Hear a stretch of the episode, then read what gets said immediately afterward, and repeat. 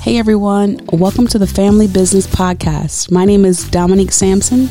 And my name is Malobi Sampson II. And on this podcast, we're going to talk about everything from relationships, careers, God, therapy. Listen, we are talking about it all. So sit back, relax, and let us take you on the adventure of a lifetime.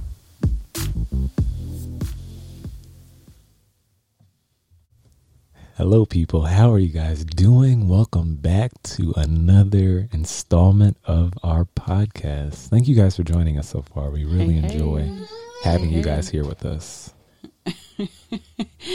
As you know, we are a family of three. Growing, So you may hear, well, oh, a gr- grown family. Like you know, we're just a family that's growing, and we got a young one in the background. I'm just like, we don't babysit him out. We just have him sit in with us. you know? Exactly, exactly. So he's here with us.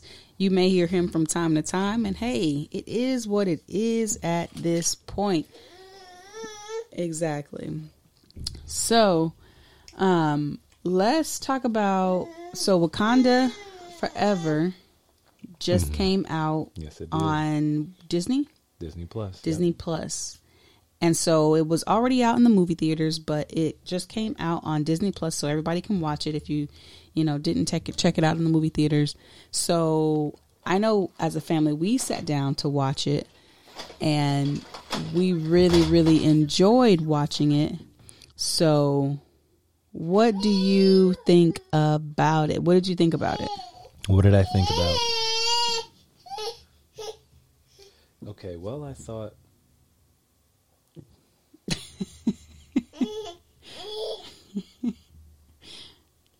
What did you think about it? I thought it was a really good movie. Um, you know, I know. I'll speak for myself first before I speak on the opinions of others. There was a few reasons why I liked it. Right. One of the reasons I'm a fan of Ryan Coogler. I think he's doing an excellent, excellent job. My personal dream one day is to work with him and be able to either collab, be a camera person, be someone to give advice, give him his iPad when he asks for or something. You know, just just really connect or work with him um, in some capacity. So I liked it for that. Um, I also liked it because uh, he did a really good job. Okay, so before I can jump right into that, I have to jump to another film. Okay. Zack Snyder, who's another director, white director, doesn't matter what his race is, but he's an awesome director, cinematographer, collaboration. That's what I would like to be someone who directs and every now and again gets behind the camera and is actually on the camera and working it out. And so he did the film uh, Justice League.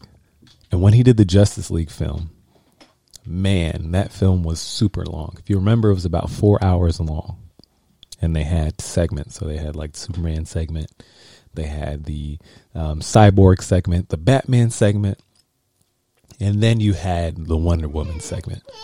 And recently, I know that there's been a huge conversation amongst some that you know they're pushing this woman everywhere and downplaying on the man and stuff, but the parts that they're giving to some of these women are done very, very well. So I wanted to jump to Zack Snyder really quick because when they do the scene in the beginning, within like I think the first 15 minutes of the Justice League film, there's a scene where the women are inside and they're protecting this box.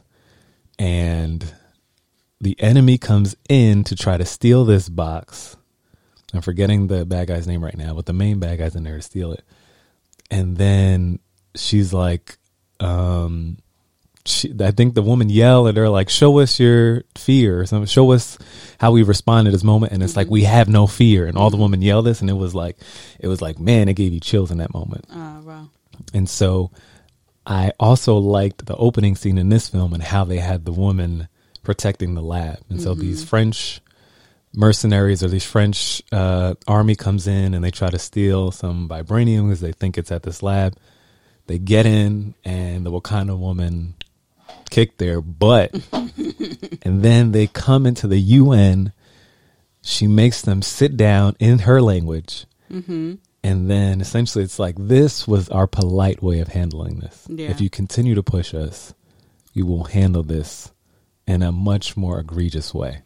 And so they wrote that so well, and it gives you chills to see like powerful women in that role. And so in my life, there's a lot of powerful women. And someone very wise once said, just because you have women rising up doesn't mean that men have to be weak. It just means that the men are as strong or stronger because they're able to work together with these strong women, right? And so, for me, I, I, there's so many other reasons why I liked it. Right? I loved how they. This is a spoiler alert, by the way. So if you haven't seen it, please go and see it. Yeah, for sure. Right? But they ended it so well. I'm gonna jump to the end. They did so well because they showed T'Challa's son, who's also named T'Challa. So they're setting up to bring men back. So even if you feel like, mm-hmm. dang, we lost out on all the men, what are they doing with all the men? Mm-hmm. They're bringing them back. And his son speaks Haitian fluently. So he's going to be a strong global Is leader. Haitian a language? Uh, no, it's French. They speak French in Haiti. I'm sorry. Thank you for correcting me on that. And uh, they also speak a local language. Which, uh, it's not patois, but it's something. Um, and so it's it's cool to see that. And side note, if Chadwick had lived and they wrote his story in, they were going to write his story in a way in which him and Nikita break it off. Nikia, Nakia break it off. And so when they break it off, um, she was going to be a single mother, or she was going to be a mother with another man, Oh, okay. So And like have a stepfather. have a the son. stepfather figure for the son. And she doesn't tell the stepfather that it's not his son. So then you have this other weird thing going on, yeah. And then uh, Chadwick would have come in, or Black Panther T'Challa would have come in, found out it was his son, and they go on a mission. And in going on the mission, they discover he discovers it's his son, and then they also takes his son on like a father son adventure or whatever. Oh wow. But I I I would have not preferred that kind of story just because I'm like, dang. So you mean to tell me like you're going to continue to? Pro- so it's either that you project women strongly, or that like the men are questionable in the household, and so then you have like these group of families raising people. So you you're know what I really mean? happy with how then Ryan Coogler told the story. Yeah, it was a str- it was a better pivot. I think uh, it was a nice pivot, especially with like such short notice, Mm, right? mhm, Because mhm. um, the deadline for these films were still supposed to come out. And some films they delay, and I know the feedback for, from some people was, "Oh, they should have just recast them." They recast other. that wouldn't have been people- good though if they recasted him. He Yeah. did such a good job. He did. I don't know who Black could have played him. I, there, Yeah, there are a lot of people who probably could have filled in and done it differently, but I don't know who could have replaced him. What were you saying? You were jumping in. Sorry, I'm so. This is film stuff, so know, I'm like, so excited. I'm it, like- hype. I'm in this thing. But I don't think they should have uh, recast him though. Honestly, Why I don't. I don't think anybody could have played his part as well as him. Hmm. And then it would have been awkward to like. We know he passed away in real life, so it's like it's awkward to see him pass, like know that he passed away and experience this thing, and in the film not acknowledge that at all. Hmm. That would have been awkward. Yeah, Um, for me, even Fast and Furious when they did that. Um, Paul Walker. yeah, I, you know, I didn't know his name, but I just remember the song Yeah. because it was such a moving song. It made you cry when you heard it. It's been a long day without you, my friend, and I'll tell you all about it when I see you again. That was such a good song. I was, was like, I didn't even know anybody Wiz Khalifa died. and but it was Smith so did a really good job with that. Yeah, it was. So when he died, they didn't recast him. Mm, They Ah, did. well, his brother, but his Yeah. brother is his. um So I think it, it borders a line because his brother is his twin, identical twin. Yes. So when they recast him, it was almost like you didn't like if Chadwick had an identical twin. Okay, that might have made sense. But you're gonna give this whole like other person a thing that's not that's not even cool. But because it was his brother, it was like when he was acting the role, I felt like it was him. And so I felt like he felt the pain of like his brother leaving, like him having to play this role. probably. He's like, I'm standing in for my brother who can't be here, so Right. it's even more intense. Mm. And I'm like doing this thank you tribute and this I love you tribute to my Yeah. brother. So it like when they played the song, it made it even that much more like, uh, I'm gonna have to watch that movie It again. hit you right in the feels. Yeah, I might have to watch it again because it really like everything in me was like shaking. Stevie Wonder has a song um, where he says, "You can feel it all over." They can feel it all over people. And he's talking about music and this ability for the music to just like go through you and for you to feel it. So I think about uh when I hear that song, it literally gives me the feels. Yeah, it definitely So, does. What you- what did you like about this film? I mean, my favorite part was it was of course him bringing back was them introducing T'Challa, Prince T'Challa specifically. Prince T'Challa, yeah, Um, I really like. his dimples and his smile. Yeah, he was a cute kid. He was a very cute kid. Um, but I, what I really like in the film is like the integrity and character of the Wakandans. Keep going. So, I you know I really like that because when they could have killed the young girl, they didn't. When they could have given her over, they didn't. And so it was just like they were an integrous group of people. And I like that he really painted them in that way. That was um, upstanding. I you know I was kind of curious about why he pinned Mexican against African American or against African. Yeah. But I also know that if he's coming from this lens of like being from LA and this these two cultures California, yeah. California kind of beefing, then I mean, it makes sense to me. But I, you know, that's what I liked about the film. You, you, I'm gonna ask you a question. You mentioned something about being like there being strong women, and this role that he put forth, and it was a feedback from the first film that he did, Black Panther, um, was that he had he painted black women in this really great, Powerful, great, powerful yeah. light. Exactly, this really Yeah. powerful light, and they didn't have to compromise. And even the, um, I wasn't sure, but one of the the forget her name, but one of the guard, the general, Okoye. Okoye, yeah, she, she takes off her wig and is like, Ugh, get this off of me. Mm, yeah, yeah, and so yeah. she like wants to be her natural bald head self, right? Yeah. Which you call her a bald head demon in this did, she he wanted to be her bald head self. But it was just like she was very powerful and they were very powerful. Even his mother being queen, like the father had died, T'Challa had died, Right. so no other man took the throne. It would like it fell to her being queen. So what do you think about uh not just in that film in general, but powerful women? What do I think about powerful women? Yeah. What is like your I have. I'm surrounded by them. I'm surrounded by powerful women, and um, I think this is an interesting question too because, um, or I, we inevitably tie in the scripture, right? Many times people default to the scripture that women are to be quiet in church, mm. or they're supposed to submit to their husbands. Mm-hmm. And one of the things that we often hear at our church that our pastor has said is, um, what do you do when the men are absent or they're not on their post or something happens with the men and you're left with women? Should they then abandon their home? Mm. Right. And even in the scripture, I was listening to somebody today, I think his name is Allen Parr. Not today, a few days ago, Allen Parr. Really great uh, minister and person who like dives deep into the word. And he was saying, you know, in scripture, it talks about how the women are to keep quiet, and if they have questions, go home to their husbands and ask questions. And then he responds by saying, he, in that passage, his deduction from that passage is that what's happening there is specific to that church, and the women there were challenging their husbands publicly and causing uproar or whatever, so that it was like now more people are second guessing what the husband of this household was proposing. interesting, interesting. And so as a result, you have this thing where it's like, yeah, we're going to look to you as a leader, but w- w- wait a minute.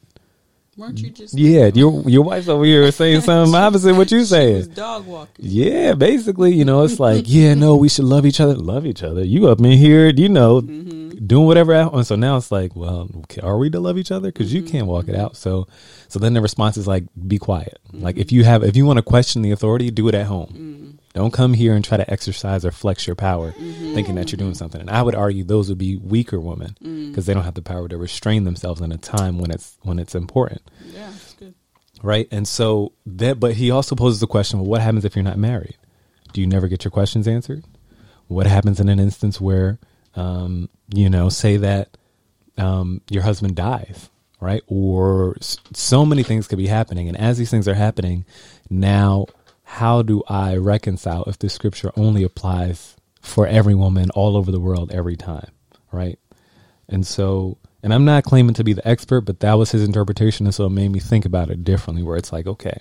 Mm-hmm. So for me, I believe powerful women are necessary, mm-hmm. um, especially when you think about black communities. Like a lot of the most powerful black men that we see are supported by very strong black women. Mm-hmm. And we don't take away the title of the black man because of how strong their woman was, right? So I'll give you some examples when you think about uh, President Barack Obama. His wife, Michelle Obama, is very, a very strong woman. When you think about Dr. Martin Luther King, when you think about Coretta Scott King, she's a very, very powerful woman. And just all the things, we don't even know all the behind the scenes that go on but you get to see their strength, you know, and so it's important. Yeah. So I'm thinking about um, when you talk about this idea of a powerful woman, I, you know, I think we should define what you think or what we think really powerful woman is because a lot of times black women specifically we get this um, bad rap the bad rap or the feedback that we're being aggressive women mm-hmm. when to some of us in our cultures and our family upbringings that looks like being a strong powerful woman mm-hmm. and so how does strong powerful woman in my culture translate to aggressive you know not talking about because um, i've been called aggressive and i've been called aggressive from black men mm-hmm. so not necessarily um, even dealing with like white society, white like yeah, leave yeah. them out of the yeah. the equation, the conversation for a moment. Yeah. But black to black, sometimes strong black women get called aggressive within even within our culture. Sure. And what do you like where do you think that comes from? If you're if what you're saying is behind every strong black man is a strong black woman, if we like rah rah rah and we get excited for that, yeah, then why is that not really the case and not like why is that not walked out? You know, sometimes I think there are you you're asking two questions to to define it and also to explain this aspect of it. Yeah. If I had to attempt to explain it because I'm sure there are so many things that you can deconstruct with it. Um, sometimes women who grow up watching other women be powerful mm-hmm. uh, don't learn the softer side. Ah. And so that's all they know. Mm-hmm, mm-hmm. And so I think what makes a woman powerful is knowing when to be powerful and knowing when to sit back. I like that. And so one of the things that we can even if we're still looking at this movie is that it's interesting when the king or when someone of authority comes in, they're not trying to flex their right. power. Right. They know how to sit back and chill. And they know how to submit, right? And so then it's like, oh wow, like there's still order in this place. So every time T'Challa came in in the first film, everyone folded their arms, right? Yeah. Everyone stopped whatever they were doing and just stood at attention. Mm-hmm. And then when it was like, I need you to go over here and do this, it was like, yes, general. Mm-hmm. Yes, mm-hmm. my king. Yes, whatever. So it was never a thing of like, oh no, I, I always got to defend and fight for myself because, mm-hmm. and that's the other thing too is I I think that there's a difference in being strong and trying to, um, be, being powerful and then trying to show yourself as being strong. Mm-hmm. Like, no, I got to fight, and, def- and that's oftentimes it's from a defensive place more than yeah. it's from a place of I know who I am, and which is another thing. I'm going to jump to this film, and then I want to hear some feedback from you. It's just the question of who are you, mm-hmm. right? And so, and I forget what it is in Xhosa.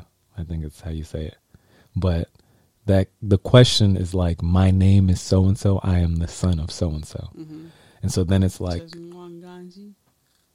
right, some something like that, and it's like when you hear that, it's it's powerful. I was like, I'm going to teach my son to be able to respond in that manner, just because it's like to be able to say who you are and who your parent is, mm-hmm. or the person who came before you is, or who raised you is. It's powerful because it's like I'm coming from a place, mm-hmm. so I don't have to defend myself because my name already holds weight. Mm-hmm, mm-hmm. and I think a lot of times when you have women who are like, man, you're so aggressive. Sometimes I'm not saying the person calling them that is right every mm-hmm, time, mm-hmm, mm-hmm. but there are often times where it's coming from a place of defensiveness that they're speaking out.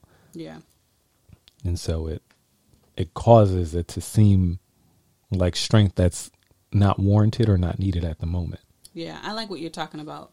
Um in just that her strength really comes from her knowing when and where to use her power essentially. Yeah. I don't think I've mastered that just yet. I try to swing my power everywhere.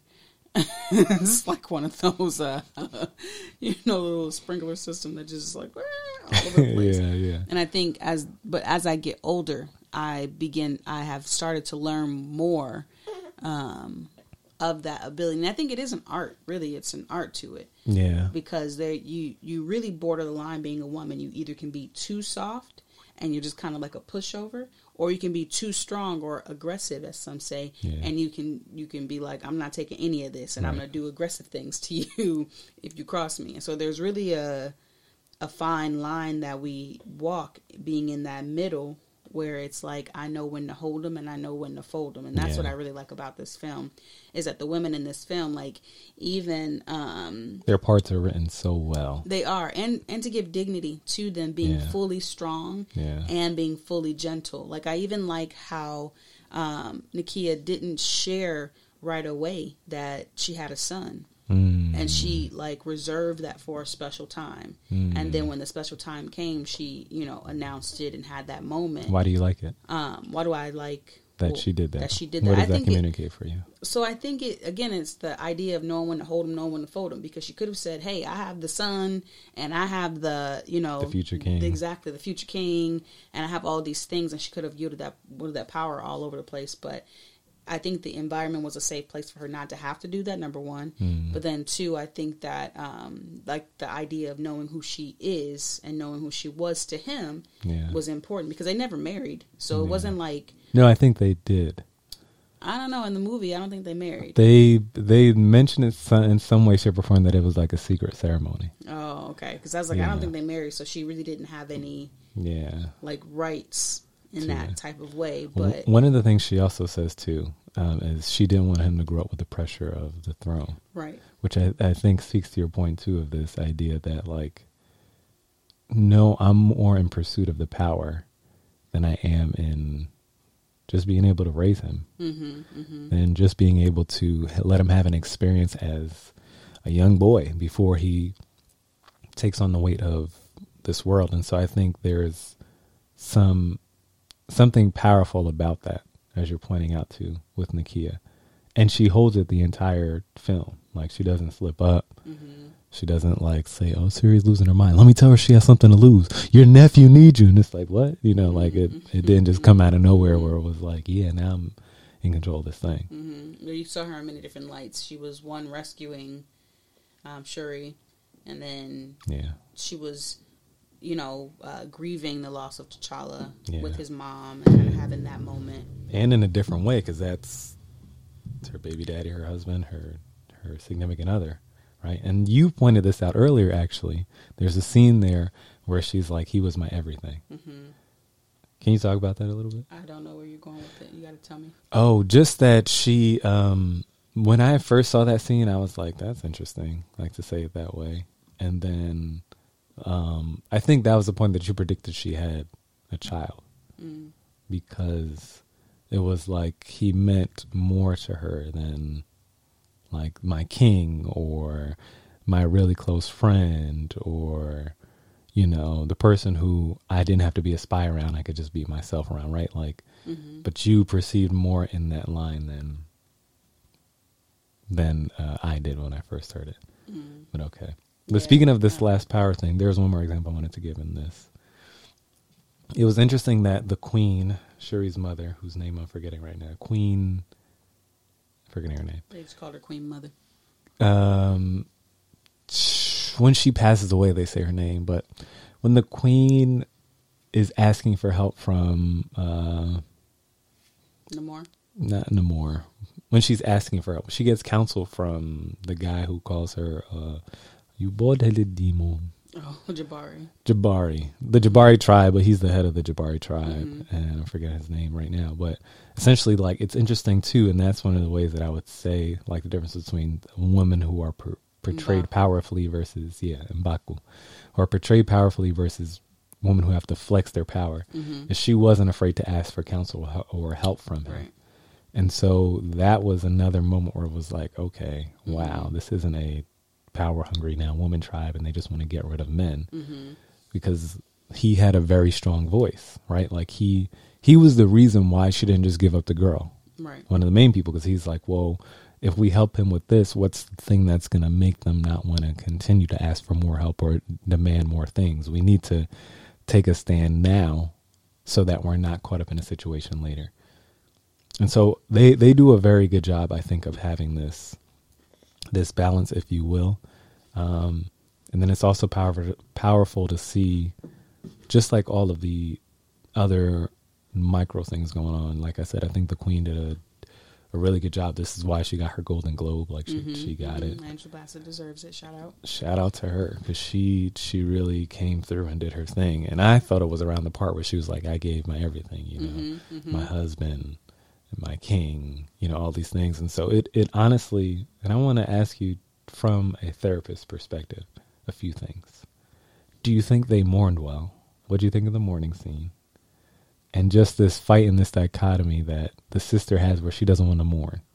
Mhm. And so the movie kind of edges on because she doesn't properly mourn. Um, Mm, I wouldn't say she doesn't properly mourn. Okay, go ahead, talk about that. Yeah, I wouldn't say she didn't properly mourn. I think grief looks different. Of course, we know that. we Um, don't. Tell me about what do you mean grief looks different?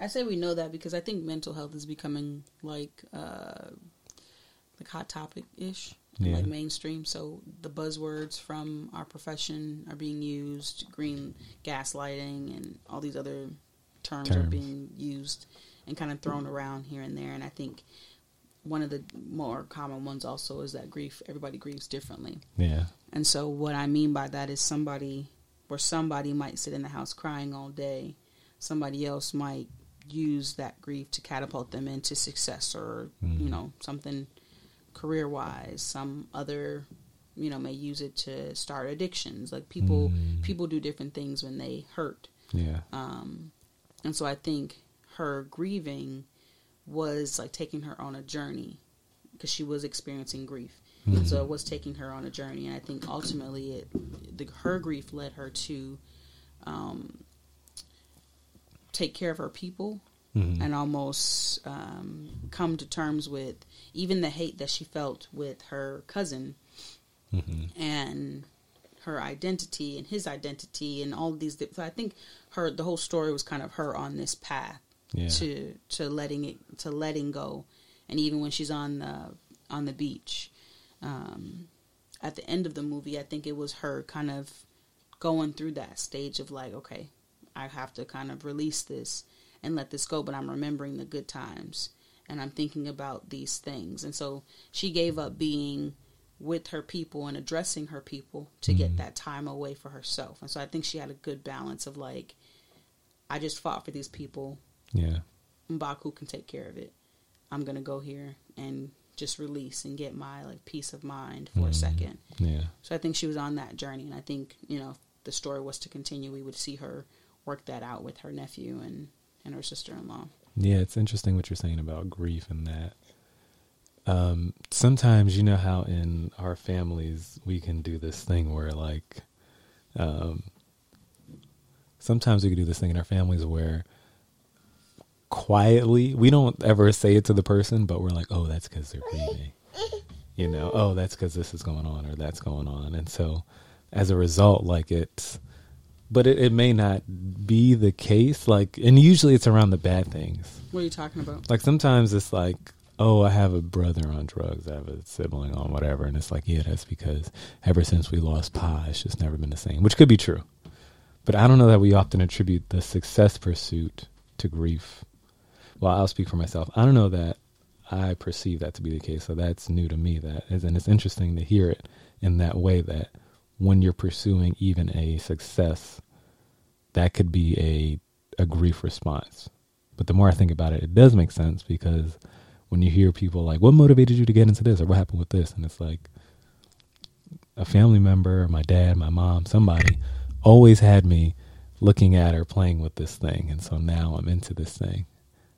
Or uh, you know, so so I that can make sense, and that grief point is very interesting. Yeah, and you had a second question for me. The second question that I wanted to know around from a ther- therapeutic lens is I was curious uh, one about the, how, how they mourned and if it was proper grieving and all those things. And then just as a uh, another piece, it was interesting and curious how the leader of the I'm forgetting the name of the people with the Talokan people. Talokan people, Mm-hmm. just uh, his whole thing, Mhm. right? I, I think it's interesting that he's kind of been chilling all this time, and I guess what motivates him is this this device that can find them. So now he's like, I need to protect my people, Mm-hmm. Mm-hmm. and I thought it was interesting because, from your perspective, um, there's a moment where it seems like Shuri's going to break through to him, where they're sitting alone by themselves, and Mhm. he's like, she's like, you know, as the as the princess of Wakanda, I can't let this happen, Mm-hmm. you know, and so I don't I don't want to allow it to happen. And his response is like, you don't have a choice, right? Either we're going to kill the girl, Mm-hmm. or you're going to help us go to war with everybody else. Yeah. And so um I'm wondering one how long does it take for people to get over things cuz it seems like he's carrying this from when he was a kid. Mm-hmm. All right? And and if you think about our society at large, sometimes I think black people can be so caught up in it's the man's fault. It's you know, these things that we hold on to. Um, does this make sense? Maybe I'm talking like vague and hard to hear. And so, um, so now how long? Bit, like, Going a bit long. Yeah. Now how long does it take to get over Where it? you're like where you're going with. How how could he have healed differently? How could he have healed differently? Yeah, but also like yeah, that maybe that might not be the right way to ask the question, but that's that's the way it's coming out. Ahead. How could the guy have healed differently? Yeah, Um, I'm not sure that. maybe there's not one size fits all, but Yeah, I'm not sure there's one size fits all. Because, again, he wasn't ever. In the movie, it talks about how he wasn't ever. He didn't ever see the the land people. Like he never saw them. His mom had him in the water, and he lived there. mm, So he never got to see what was happening outside of it. So when he saw what was happening outside of it, it was almost like a shock. shock or traumatic Mm. experience for him. Yeah, And so he saw them in one type of way. So I'm not sure mm. he could have healed differently because before that time, I don't think he was. yeah, exposed to that world. But it wasn't. It wasn't also. He wasn't. How do I say? Before that time, he wasn't bent on destroying the world. He was just living underwater Mm. with his family. Yeah, It wasn't until he came up and saw what he saw, and the guy called him the son of the devil. That Right. whole Yeah. situation that happened, or a child without love. yes, yep. Child that without love. he said, Which uh, is "Oh, okay, namor is no amor, which is no love. no love." So, So it it's el niño namor. So it wasn't until then that he saw that that he said, "Fine, that is that is That's the me. name I'm gonna take is- on." mhm, that is he took on that name. Okay, so here goes another question for you. Um, it's it seems powerful what happens when you take on an identity Mhm. ascribed to you. hmm Can you talk about that a little bit? I'll talk about it in our next episode. Let's do it. Well, what Shakespeare said, "What is in a name?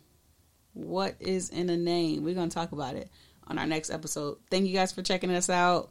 You have any final words you want to say? That's a good way to end. No, man. What is I love you guys. Now you got me like, dang, what, what, where is this gonna go? so stay tuned. It's gonna go because it makes me think about like Jacob and Yeah, there's a lot to it. all all the names. The name the that you take on, how does it inform your identity? Absolutely, absolutely. Okay. All right. Or not even the name that you were born with. Hold on. I'm trying to end Come it. on. Not even the name that you were born with, but the name that you allow people to call you. Yeah. Mm, that's Yeah. good. That's good. Okay. Well, check us out next time when we're going to talk about what is in a name. All right. Y'all have a good evening. We love you. See.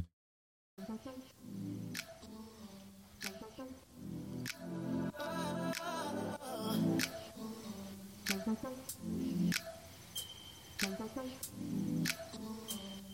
you.